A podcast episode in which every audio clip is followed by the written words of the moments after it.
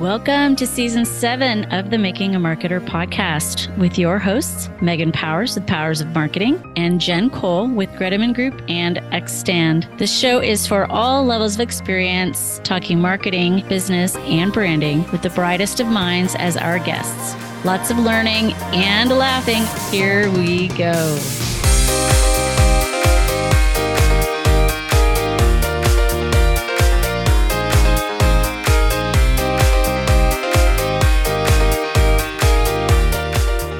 Hello, hello, and welcome to episode 135 of the Making a Marketer podcast. I'm Megan Powers with Powers of Marketing. Pumped for today's show and even more pumped to see my friend Jen Cole. It's been well, like five whole days since I saw you last. Yeah, like we never get How to are you? say that. I'm doing great. I'm having quite the Friday. That's standard nowadays. We've been recording on Fridays a lot, and uh, Yeah. I feel like that's what you say every I time. know.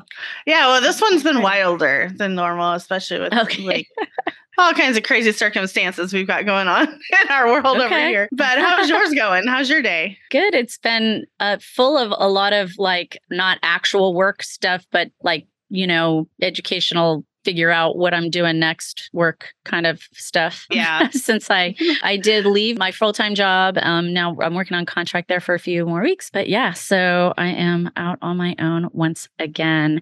And speaking of that, our guest today is someone who I know because of that role. She is amazing. Has been a super awesome partner through everything that I did and I'm doing there. So welcome to the show, Brooke LeBeau. Thank you. I'm very excited to be here. We're happy to have you. We have not had a graphic designer, a artist, creator on ever, like in the No, whole this is amazing. 130. Yeah, first time in 135 episodes. So Great. we're like we're having a lot of firsts. But yeah, so I'm really excited about this show. Let me share your bio. Brooke LeBeau is a creative marketing professional based in Austin, Texas, and owner of Artfully Creative Studio. Her origins are in graphic design and filmmaking with professional experience in both marketing and fine arts. Brooke has a bachelor's degree in graphic arts and film production from the University of Buffalo and a master's degree in fine art from New England College, setting her up as a Jill of all trades with a background in branding, digital and print media, websites, events, social media, content design, and consumer products.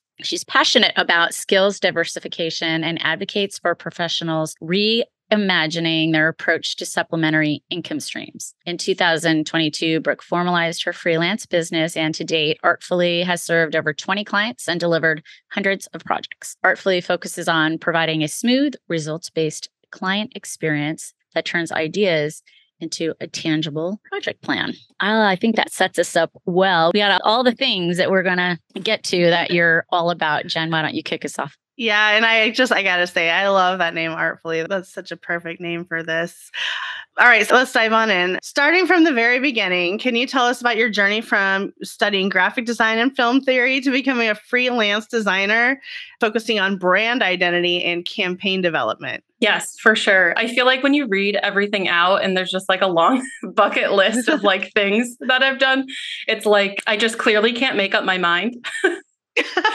hey, I'm like that too. It's not a bad thing. It's a fun thing. It is a fun Like- thing. I love like I love jumping around. I just love the way like the brain works when you like obviously learning a new task is just like brain food. So I guess it it sort of started in the arts with fine arts and so like my whole life I've just like been a very artistic child that turned into just really artistic passions that led into when I got into college. And I didn't know like about graphic design or at least I didn't have experience doing anything like that before. So when I like took my first college course I was like oh my gosh you can be an artist and make money. Like look at this. I was so excited. And I thought like okay this is like cuz I'm a practical person as much as I'm like a whimsical creative type I feel like that's often how we're talked about as creatives is we're just like oh these like bohemian whimsical folks. And like yeah that's true to a degree but I'm also like a very practical person. So I found like a bridge between that and I was really excited. And then also tacked on filmmaking because why not? I also just really editing. And then toward the end of it, I ended up taking like a couple grad courses just on like film theory. So again, can't make up my mind. That basically led me into my career that started in print shop. So unlike a lot of graphic designers today, I got like a ton of like experience working on actual tangible print products, which is kind of unusual in today's like digital age.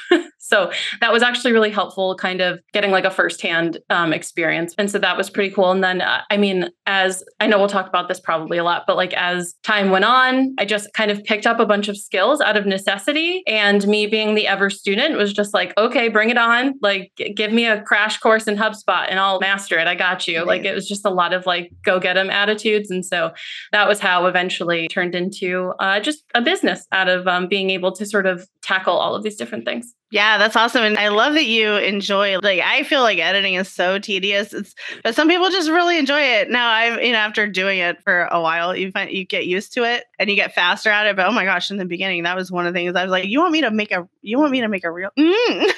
like there's a lot that goes into editing video. It's a lot harder than editing other things. So that's great gosh. to hear that you love that. But and then like it, you have all of these things that tie into like you have literally the entire makeup of a marketing agency within your like your knowledge base. It's you don't see that very often. Usually someone's like oh well i i do copywriting. Oh i do video. Oh i do photo. And so it's really cool to see that you're passionate literally passionate about all of it. Yes, I'm like the opposite of a specialist, whatever that's called. i'm an everything girl i like that i think it's wonderful Don't need no niches. heck no Um, yeah, I actually you made me think of. I have uh one of my best friends. Her daughter, she's an artist, fine arts, and I'm I'm losing the word, but she makes things out of clay that are you know like functional Sculpture. things, sculpture, but also like you know cups and bowls and anyway. But she's getting her degree smartly in graphic design because I think like you, she was like, "Oh, I think that would be fun," but also is a way to actually make a living. And I used to say I started my career as a technical writer, and my joke was I wanted to be a writer, but I didn't want to suffer. So that's why I went kind of down that road. So it sounds like kind of kind of similar in that way. It's funny. Okay, so that's a great way to put it. yeah, we don't want to suffer No, but you can do the other things too. Yeah. Yeah. So obviously you're much more than a graphic designer, as we have discussed, but design really does touch almost every bit of what we do in marketing. It's the thread that weaves through everything. So I'm curious when you begin a project, what do you typically use as, as inspiration and does it help or hurt to have a lot of input from a client at the beginning of the process?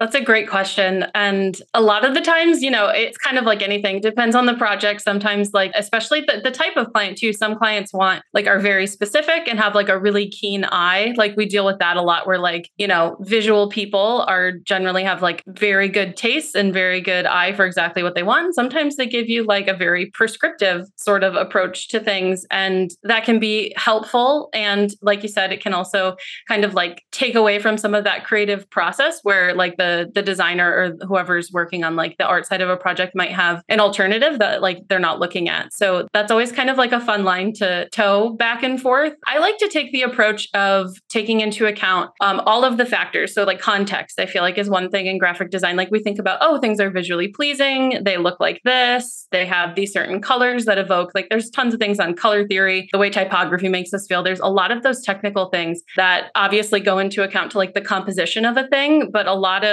that doesn't get talked about sometimes is the actual context is like who's the target audience and what does that need to look like? There's questions about like where on our website or is this in emails? Is this a blog? Like what is the actual media that we're outputting? And do we need design there? Sometimes i feel like that's a case of over designing so we'll put a design somewhere that maybe it would be better focus on something a bit more technical like can still be part of design but gives us a little more information and, and less about like you know like a brand exercise on just like getting your look and feel out there. So there's a lot of different factors that i over the years have started to take into account that i almost feel like is just as important as outputting something beautiful and and clean and all of those other you know descriptor words. So that's something that i'm always very interested in learning about. My clients is getting really in like the nitty gritty of their goals their business models and then kind of helping them along the way saying like okay like if we take this approach here's how it trickles down to everything else and here's how we can make something like really comprehensive that the customer really resonates with because we're meeting them where they are and not giving them additional information that they you know might be distracting instead of helpful Gotcha. Very cool. Yeah. I mean, part of the reason for me asking this is because I feel like often we just ask you to do something and we don't actually tell you how we want it done. And then that from that can come and you almost always nail it anyway because you know the company so well and you're the one that put pulled together the brand identity. Like i laugh when someone like asked if you were using the right like hex colors or something. She didn't use that term but i was like of course she did. She made it. She's a professional. no but she's also the one that created the files. Like i was like hello. But yeah you usually nail it but then i do feel like when we come back and we say we want something different it's like should we have given you better direction to begin with and maybe sometimes yes maybe sometimes no i think is what i'm hearing Yeah. based on I mean, creative briefs are always helpful. Like there's a lot of information there that sometimes just like a, a business function that like as like a creative professional, it's a lot of parsing through like what information is relevant for what I need to do and what information is maybe not relevant at like a particular stage of a project. And then also like filling in gaps for stakeholders. Like if sales hasn't been talked to about something that's going to like deeply impact the sales organization, it's kind of being able to look through any sort of project brief and kind of ask those questions as well. Yeah for sure All right. So your background is in both visual arts and marketing, and that I, you know, again, I think that that's fascinating. So how does your cross-disciplinary approach influence your creative process and the projects that you take on? So yeah, the visual art side of it, I when I went to get my MFA, it was very much like not it wasn't a graphic design program, it was a traditional like fine arts program. So Yeah. uh, what was interesting is as I sort of re-entered like the visual arts and like an academic space, I was asking myself like a lot of questions and I felt like I was fighting with my designer and marketing nature a lot of the time in that process, which was really interesting to like think deeply about. And there ended up being, and I- there was a couple other graphic designers that went through the program, and there was this weird sort of natural evolution from like flat, like you know, like 2D works to having sculpture and three dimensional kind of thing. So that was a kind of that was the direction I ended up going. And I, I think that also has to do with just context because like our urge as marketing designers is to be very descriptive and literal. And the fine arts, um, oftentimes it's about like nuance and commentary on society. So there's a lot of like being prescriptive and telling like the person gazing upon a work of fine art to like feel away is just not going to work. right. so I found that I was constantly wanting, like, I constantly wanted people to look at it and interpret it in very specific ways. And over the course of the program, it ended up that a lot of my sculpture works ended up being monochromatic. So I added no color and they were basically anti form. And so I basically started to remove information from these particular like fine artworks and sculptures just as a way of sort of like opening up the viewer's eye to like more considerations. I found that I got a lot more feedback that I was trying to get people's reactions from by actually including less information as opposed to more information. So that was kind of an interesting parallel between the two. But I'm a big fan of like, it doesn't matter if you learn a skill that seems completely irrelevant to your day job. I feel like if you, you know, find a way for creative problem solving to sort of apply that to to your day-to-day stuff. I mean, everything influences each other. We're humans. It's we're not Yeah. machines. yeah. yeah, I love that. but are we Um i mean I, robots. Yeah, I don't know. With AI, I, don't know. A- You never know autopilot some days. oh i was thinking more of like an me being an ai yeah Oh yeah. Yeah. For Yeah, sure. AI is very interesting for um, artists, just in general. Just an interesting like thing to think through. yeah I can't even imagine. Uh, yeah, as an artist from that perspective, whoa, uh, there's some stuff out there that's pretty wild. yeah, it's amazing what it can do. It's Yeah. very interesting. Yeah, those yearbook photo things lately, I'm just like, holy, they just know everything, don't they? I know. It used to be like Photoshop, like you could Photoshop Yeah. a picture and really psych people out. People be like, did Yeah. that really happen? And now everyone's too smart. They can like Yeah. sense a Photoshopped photo from a mile away. oh yeah, absolutely. At the 49ers games they put up a, a, a picture of two faces combined two players faces combined and then they ask one of the other players to guess who the two people are it's Oh, always pretty fun. funny to far. I see guess their that's reaction hilarious. yeah it's funny all right so i think we walk a fine line uh, when working with clients sometimes in terms of wanting to respond and turn things around as quickly as possible while also trying to get them to adhere to our service agreements with them. And I feel like you are so full of grace and you're very accommodating in this way. How do you strike a balance between keeping yourself sane and obviously, and you have other clients and then keeping the, the client happy? That's a great question. Sometimes I feel like when I've been with clients for a long time, they forget that I'm not like a full time employee.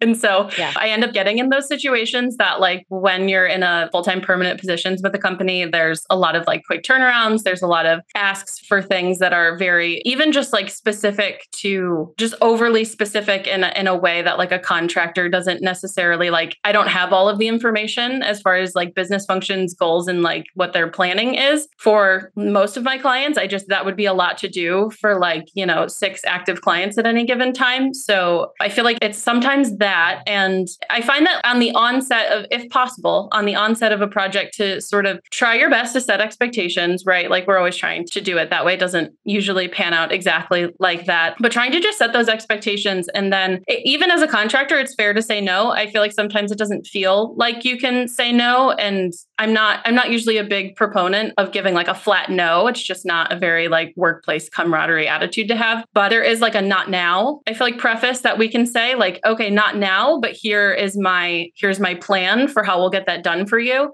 And I'm really proactive, even in like a project management capacity with clients, just to give them a sense of like, this is like what we're going to do. Here's the timeline for what we're going to do it. And like understanding and being flexible myself that like business plans change, people get busy, people get sick. Like there's yeah. going to be delays. And from my perspective, when like managing schedules and stuff, I build in time for myself to actually plan for that kind of thing so that I can be you know, as like I can kind of accommodate clients as much as possible. I've just found that uh, over a couple of years of just doing this kind of thing to try and plan for it myself and then try to anticipate outcomes as much as possible, which, you know, we try. What is it? The the path with, paved with good intentions. What is it? I forget the phrase. I don't know. I don't know. I'm not sure.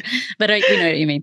Um, yeah. No, for sure. For sure. And you hit the nail on the head with the like feeling like you're part of the team because mm-hmm. you've been so available. I know I also, when I put something in Slack. Like for me, it's asynchronous unless I say emergency. Like I know that you'll get to it when you get to it, but I know I'm not everybody is quite that like there are time zone differences and that can kind of play into um, when we're available also to do things. Like it's six o'clock i'm making dinner for my family or whatever like i'm picking my kid up from school or whatever. All right very good well and you're like i said you do you're awesome either way all right it is halftime brain break time and it is october so i love me some halloween so I want to talk about how everyone decides on what your Halloween costume is going to be each year. I know I have a method. I have a thing. Um, and a reputation to live up to yeah. with my Halloween costume. So Jen, you saw it first. So what's yours? Uh, you know, it is kind of varied over the, it, and I think having kids definitely has helped me with the planning part.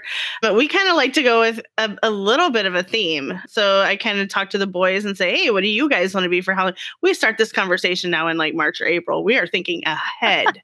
we are pros and we host the Halloween party. So I'm talking to the boys about what they want to do, talking to Tim about what he wants to do. And then I'm like, okay, okay, okay, okay. From this, I can do this. And so this year, Nick wants to be Jesse Pinkman. Nathan wants to be Walter, you know, from Breaking Bad. Breaking Bad. Tim yeah. wants to be, oh my gosh. The guy from Brain Saul. Better call Saul. Saul. Actually, we're no? we're not doing we're not all doing Breaking Bad because I'm Moira. Oh, okay. Moira Rose oh, from Schitt's okay. Creek, the crow version. In fact, I have part of my costume right here. Tim That's is awesome. from Nirvana. What is his name? Why is it like brain blanking on me right now? What's his Kurt Cobain's last oh. interview? That's what he's being for Halloween. So we've all kind of taken this kind of pop culture, weird, unexpected kind of approach. And so that's just kind of it's not a set thing, but it's kind of how we do it every year. Okay. That's cool. Brooke, what about yeah. you? So similar. My son is almost two, so he's still very young, so I can kind of dress him up in whatever I want still. so that's been really fun, kind of reimagining Halloween just with like a little kiddo. He is been into dinosaurs has been his thing for the last year. Everything is dino. I mean, he's two, so his language is still like very much in development, but he can say dinosaur not just Dino, which I'm That's always amazing. very I'm very proud. He loves dinosaurs. So naturally I was like, okay, we're gonna do Jurassic World and I'll get him a little dinosaur costume and I'll dress up as I forget the other two's names, and my husband will dress up as a Chris Pratt's character. And so we're like, okay, this will be great. So I buy him this costume. And it's just a cute little brown dinosaur costume with a little hat, and he's terrified of it. So, oh no. so I've left it out so he can kind of play with it and get used to it. But I'm not totally unsure if I'm going to have to come up with a whole different costume before Halloween. Or make a little a little Barney. Barney, make it a little more friendly. Yeah. Yeah. Oh, Barney. oh, purple dinos. That's, uh, that's, that's so cute. I love it. Oh my gosh. Yeah. you just Yeah. never know what, what they're No. gonna think. Yeah. All right. Well, I for many a year I make my own costume, and I'm usually something an inanimate object. So I've been a loofah. I have been a stoplight, candy corn, a remote control, lots of different things. And the last few years, I've I've been doing pun costumes.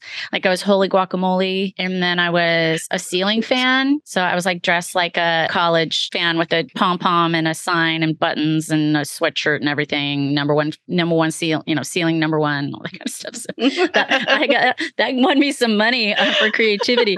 But all I did was Google pun Halloween costumes, and it was I was like like the easiest one I could do, right, without spending too much additional money. So Holy um, guacamole was pretty immaculate. It, it's decent. I had I, at Yeah. last weekend I passed the picture around to see if anyone could guess because that's the other thing is I don't tell you what I am. You have to guess Yeah. it. Like it's not going to be that easy. I had a green dress on and I had felt avocados all over it and then like little tiny onions and tomatoes and um and then I wore a nun's habit like a the ha- habit on my head and I had a rosary and around the, the neck and then I had a rosary on. So That's uh, incredible. So clever. That's so clever. Love it. I'm not sure That's what I'm going to be this year yet. Yeah, but but it'll be something. I get. I like, I need to get it figured out. But it'll be it'll be a pun of some sort. That's the other thing is I can't like, ChatGPT, tell you. tell you. Well, but I can't say it because then No. it'll That give it away. half the fun out of it. Exactly. Yeah. Yeah. totally. Yeah. Absolutely. Yeah. All right. Awesome. I love it. Jen, let's kick off half two. Ah, let's go with half to. Oh my goodness. All right. So you advocate for a cross-disciplinary approach to creativity. How do these various disciplines intersect and complement each other in your work? And whether it's marketing campaigns or, you know, all the way from down to sculpture installations, which by the way, I find hugely fascinating. Oh, that's awesome. I haven't done a lot of sculpture work in the last couple of years. Admittedly, I've been so busy with, well, life. But, yeah, um, I know it happens. it happens. Life gets ahead Yeah. of you. But yeah, I really advocate, I mean, for everyone, but specifically in creative professions, because I feel like there's a lot of just skills that a lot of creatives have that oftentimes it's, you know, like this is just for, and this is just for myself. And sometimes that's enough. Like if you have like a hobby that's just for yourself, then that's like your downtime. But a lot of the times I feel like just thinking outside of the box as far as how we take like these, these hobbies and other passions that we have and how can we, you know, not necessarily capitalize on them, but just how can we integrate them into maybe a business that we already have going. And so, like, I have obviously Artfully Creative, which is like the primary like servicing clients, but I've talked through like doing some sort of healthcare specific sort of offshoot of that that offers sort of package deals. So, thinking about like how can we take like that experience in healthcare industry that I have over like the past seven years and, and apply it to something that is sort of like a sub brand of something I already have going. And then mm-hmm. you know whether it's like creative writing or i'm trying to think. Really really anything. I mean i have i even have like an etsy store just because i like designing fun like consumer friendly like things that mostly honestly it's just like t-shirts i want for myself. And so i just Yeah. design my own version of it. And and then i That's like shoot it up on an etsy store because it's easy enough to do that kind of thing and so it's just like that kind of thing where how can I mean it's 2023 the amount of like online tools for like selling things or Yeah. or like coming up with like a system within a business for things is there's I I you know unfathomable amount. So it's just like doing stuff like that that I think creative professionals you know if there was like a book on it that would be that would be like a great text to read like how to Yeah. sort of, you know, how to kind of take your interests and, and apply them in other ways that maybe you haven't thought of. Because I feel like we all kind of get stuck in that too, where it's like, oh, this is my job and this is what my job looks like. And it's like your job can look like whatever you want your job to look like. You just, if you can think of it and find a way that it applies and have that aha moment, like do it. See, you should go around giving keynotes on that. Like that that is such excellent information that anyone can use. And people just don't think about enough. They really don't. Like, I think it's fun to get a little bit creative and think. And then, of course, I'm engaged to an an idea guy. I can't tell you how many ideas Tim has all the time. now, whether we execute or not is another thing, but like it's, it's, fun to think those things through and then to actually put something into action. It's a whole nother thing. It's just a high, honestly. Yes. Yeah. The, because it wears off pretty quick. You have this like brilliant yeah. idea and then you get like, you know, like 10 hours into the project, you're like, maybe not. yeah. like, this is tedious. that's funny. Well, I mean, Jen and Tim own a business. Yeah, we do. That's kind of their side thing thing. But in order to really make it be something, you also have to have the time to dedicate to it. So they, while they have it, it's kind of doing its thing on its own, but they're not yeah. actively. But I think Brooke and you and I have had this conversation before. Like also me still continuing to do my own thing as on the side of my full time allowed me to not have a parachute because it's not enough to live on the, the money that I'm making in my other business, but it's definitely there so that I I feel like I can go back out yeah. on my yes. own. Like I've I've done it. People are like, "Oh, wow, that's gutsy," you know, quitting without a new job, but I mean, I just would rather be fulfilled and fully happy in life versus like just collecting a paycheck and then and not and, and feeling the way that you know, yeah, not yeah. feeling in a in a positive way every day. A hundred percent. And that's where like having those side gigs and that supplementary income coming in, like, yes, it gives you sort of like a, a not even a crutch, but just like a little, a little padding, like you said, just to kind of feel a bit more comfortable doing something like that. I mean, anybody could get laid off tomorrow. And like, how nice would it be to like just have like a little something to, if nothing else, just to keep your mind busy and just give you like yeah. something to be passionate about when something like that happens, which is happening all the time, like right, right. now. So I feel like that's part of it. And then also companies, if employees are, I feel like doing side gigs or other hustles that are getting their minds operating in a different way or even getting them involved in like a different facet of business, like all you're doing is having an employee that's full time that's got another skill that you didn't have to pay for the training for. So right? I feel like hey. all companies should encourage that. I don't see why it can't be a win win. for sure. Yeah. Right. And assuming they're not point. totally miserable in the job that they have, potentially yes. they're a happier person just in general because they are also getting, you know, feeding their um, soul with or brain or whatever the case may be with with something else. So, and actually this this leads into my question which is about diversifying income streams. Um, everyone can, as we said, can be served by having a side hustle. So I would love it if you tell us a little bit about, well, you just you just talked about it, but you got laid off. And so this was sort of the impetus, right, for you starting this business. So um, talk just a little bit about that process, but also if you have any tips that you could provide provide our friends out there for balancing what may be on the side with full time and not have, you know, not killing yourself. Sure. Yeah. So, yes, I did. I got laid off and luckily I already had a few clients. So, honestly for me, I had been thinking about going out on my own for a while and it was it's uncomfortable, it's scary and and taking that leap can be, you know, really uncomfortable and so I almost feel like I kind of got forced into it, which was like the best thing that could happen was getting laid off. So, that was great. I actually I wasn't super sad like I had I had a business that I was like super eager to ready to jump and go for. And so I, I got my website published. I started reaching out to people. I had tons of old bosses from this previous position. And so I just called everybody up, was like, hey, what's going on? This is what I'm doing.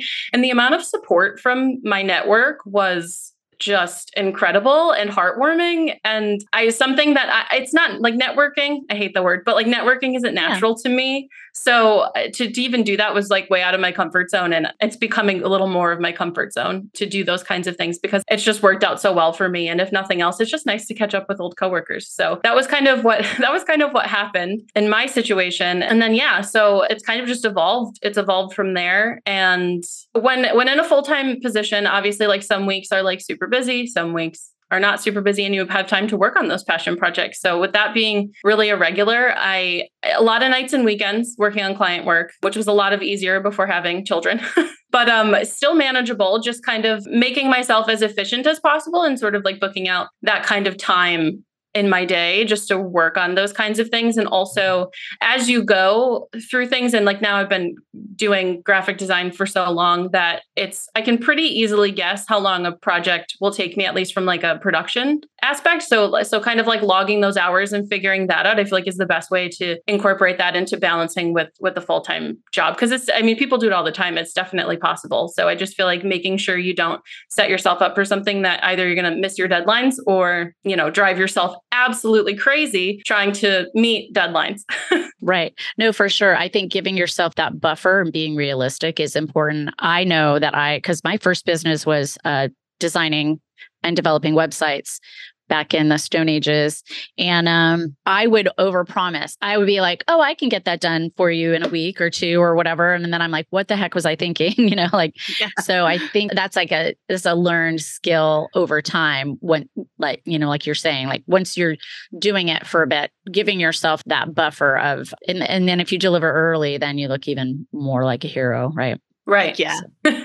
and I feel like setting it up in the project plan too. Like I do this now where when I send out a proposal, it's got a timeline and then like there's a mm-hmm. big asterisk against like this is what client will provide if client doesn't provide it. And most clients are super reasonable. They're like, yeah, I was late. I didn't give you that that copy like until a week after, like I said I was going to. They don't right. expect you to suddenly like rush your timeline up three weeks just because of, you know, an interruption in a project. So I feel like writing that out at the onset of the project too just gives a little bit of like expectations. Yeah, at least they shouldn't. But also Should. setting like up to three changes or whatever, like so that they don't feel yeah. like it, it's this endless loop of, right. oh, well, actually, I really don't like it that way. Let's do it this way, you know, and you're like 10 iterations later, like, come on.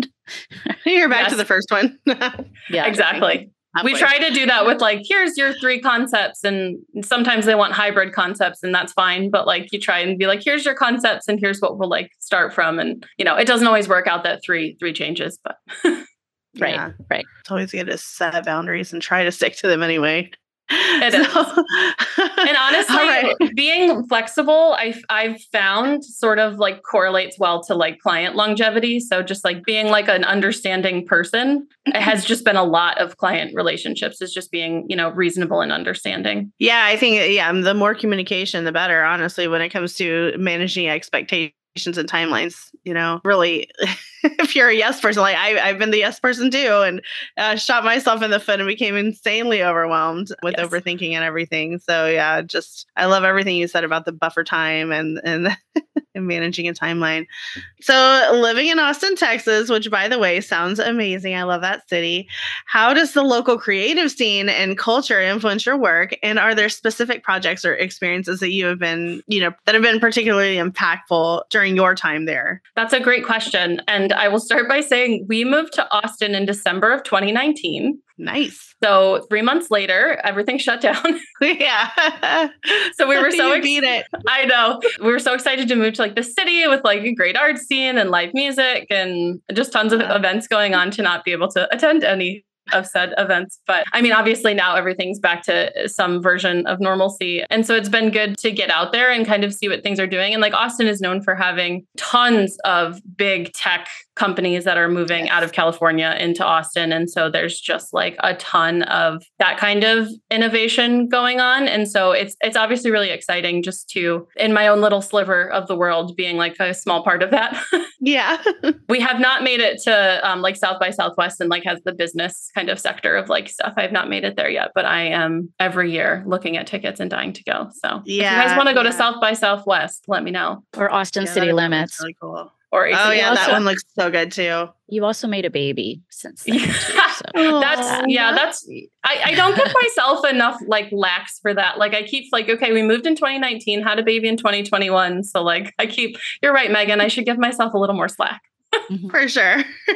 it's life changing. Yes. Yeah, absolutely. Okay, so we like to ask everyone the same question as our, our closing question. And our question now is What is one business challenge you've experienced in your career, and how did you overcome it? Or what did you learn from it that may help our listeners? We've already talked about it a little bit, but I wanted to talk about like being hired for one job and then priorities change, and then you end up kind of doing like a totally different job.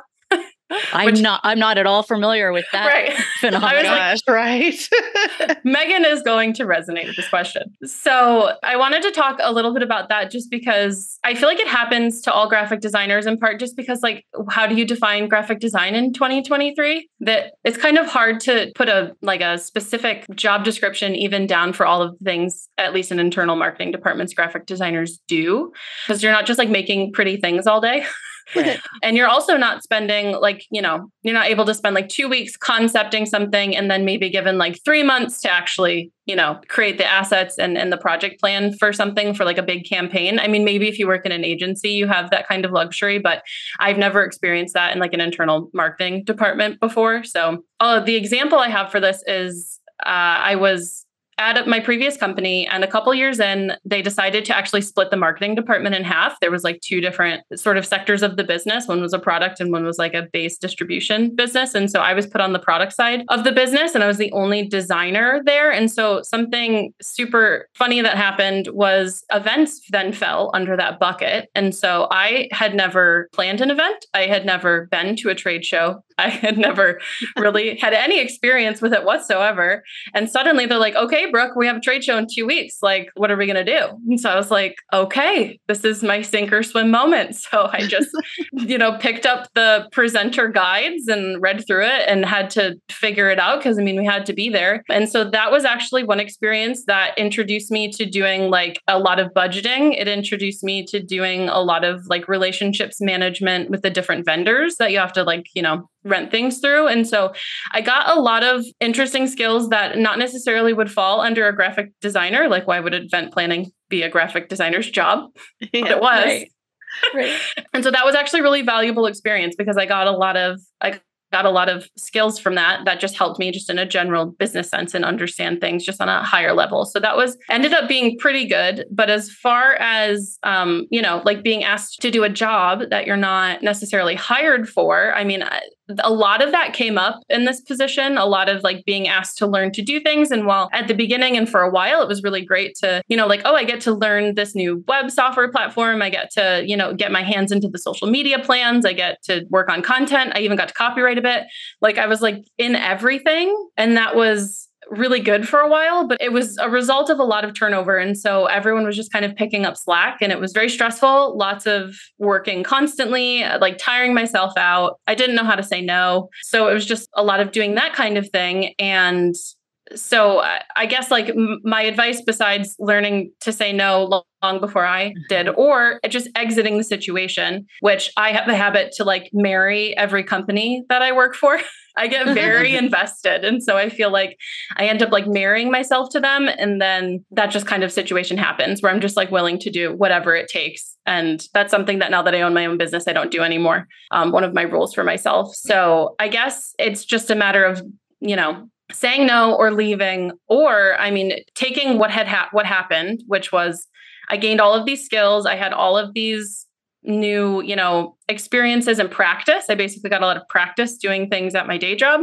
that then led me to being able to go at it on my own. So i can't say it was like it was a waste or it was terrible because it, it's gotten me to where i am now. So i mean just Right. taking everything as a glass half full and whatever positivity can come out of that and and just rolling with it. Yeah, that's a great perspective for sure. Yeah. And it's funny. I love that you got your taste of event planning because it's people who don't do it like you don't know what you don't know, but the level of detail and the things that get done, all of the little things like that nobody knows about because why would you talk about the fact that you did this thing is like I think that's why it, it it's so hard for people to understand why it's expensive to plan an event. Well, mm-hmm. and the person that does it, why there's so much time involved, you know. Exactly. So- Yeah. It's so much logistics as much it is, as it is like coming up with a strategy. And then I always found it interesting when you got to like the post mortem for an event and then you're trying to like explain, you know, like an ROI. And it's kind of hard to do that with events a lot of the time when you're in there as like an attend or as like um, a booth capacity just because they're so expensive and there's no Right. super cheap way to be there in that way. So Right. that, that always But also- was really interesting. Yeah. If you're not selling something on the show floor, Right. it's also going to take time, right? Like, so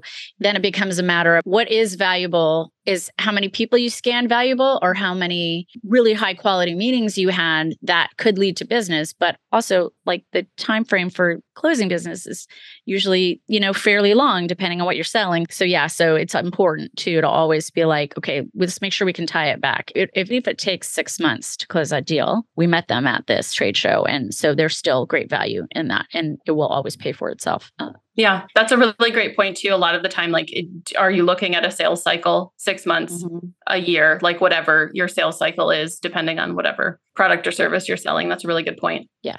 All right. Well, this has been so lovely. I know that our listeners really will get a ton of value out of learning from your journey and hopefully get a little motivated, a little inspiration if they're kind of on the fence to to try their hand in something new. So thanks so much for being with us today. Of course. Thank you for having me. This was really fun. Yeah. And Miss Jen, as always, thank you for being you. Well, thank you for being you, Megan. I just love you.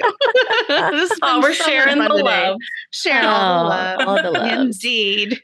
All the love. All right, friends. If you enjoy this show, we would love if you would share it with a friend or colleague. And also, if you're listening to this point, you may be one of those people who does read show notes. And we have a link to a survey, a listener survey in our show notes that we, I should be saying this at the beginning now, but alas, I forgot. I get all excited about about kicking the show off, and then I forget to do some of these things I've been trying to do on the front side. But if you would take our survey, we want it to become more of a two way conversation versus us just talking to you. So um, please do that and give us some feedback. All right, friends, this has been episode 135 of the Making a Marketer podcast, and we will catch you next time.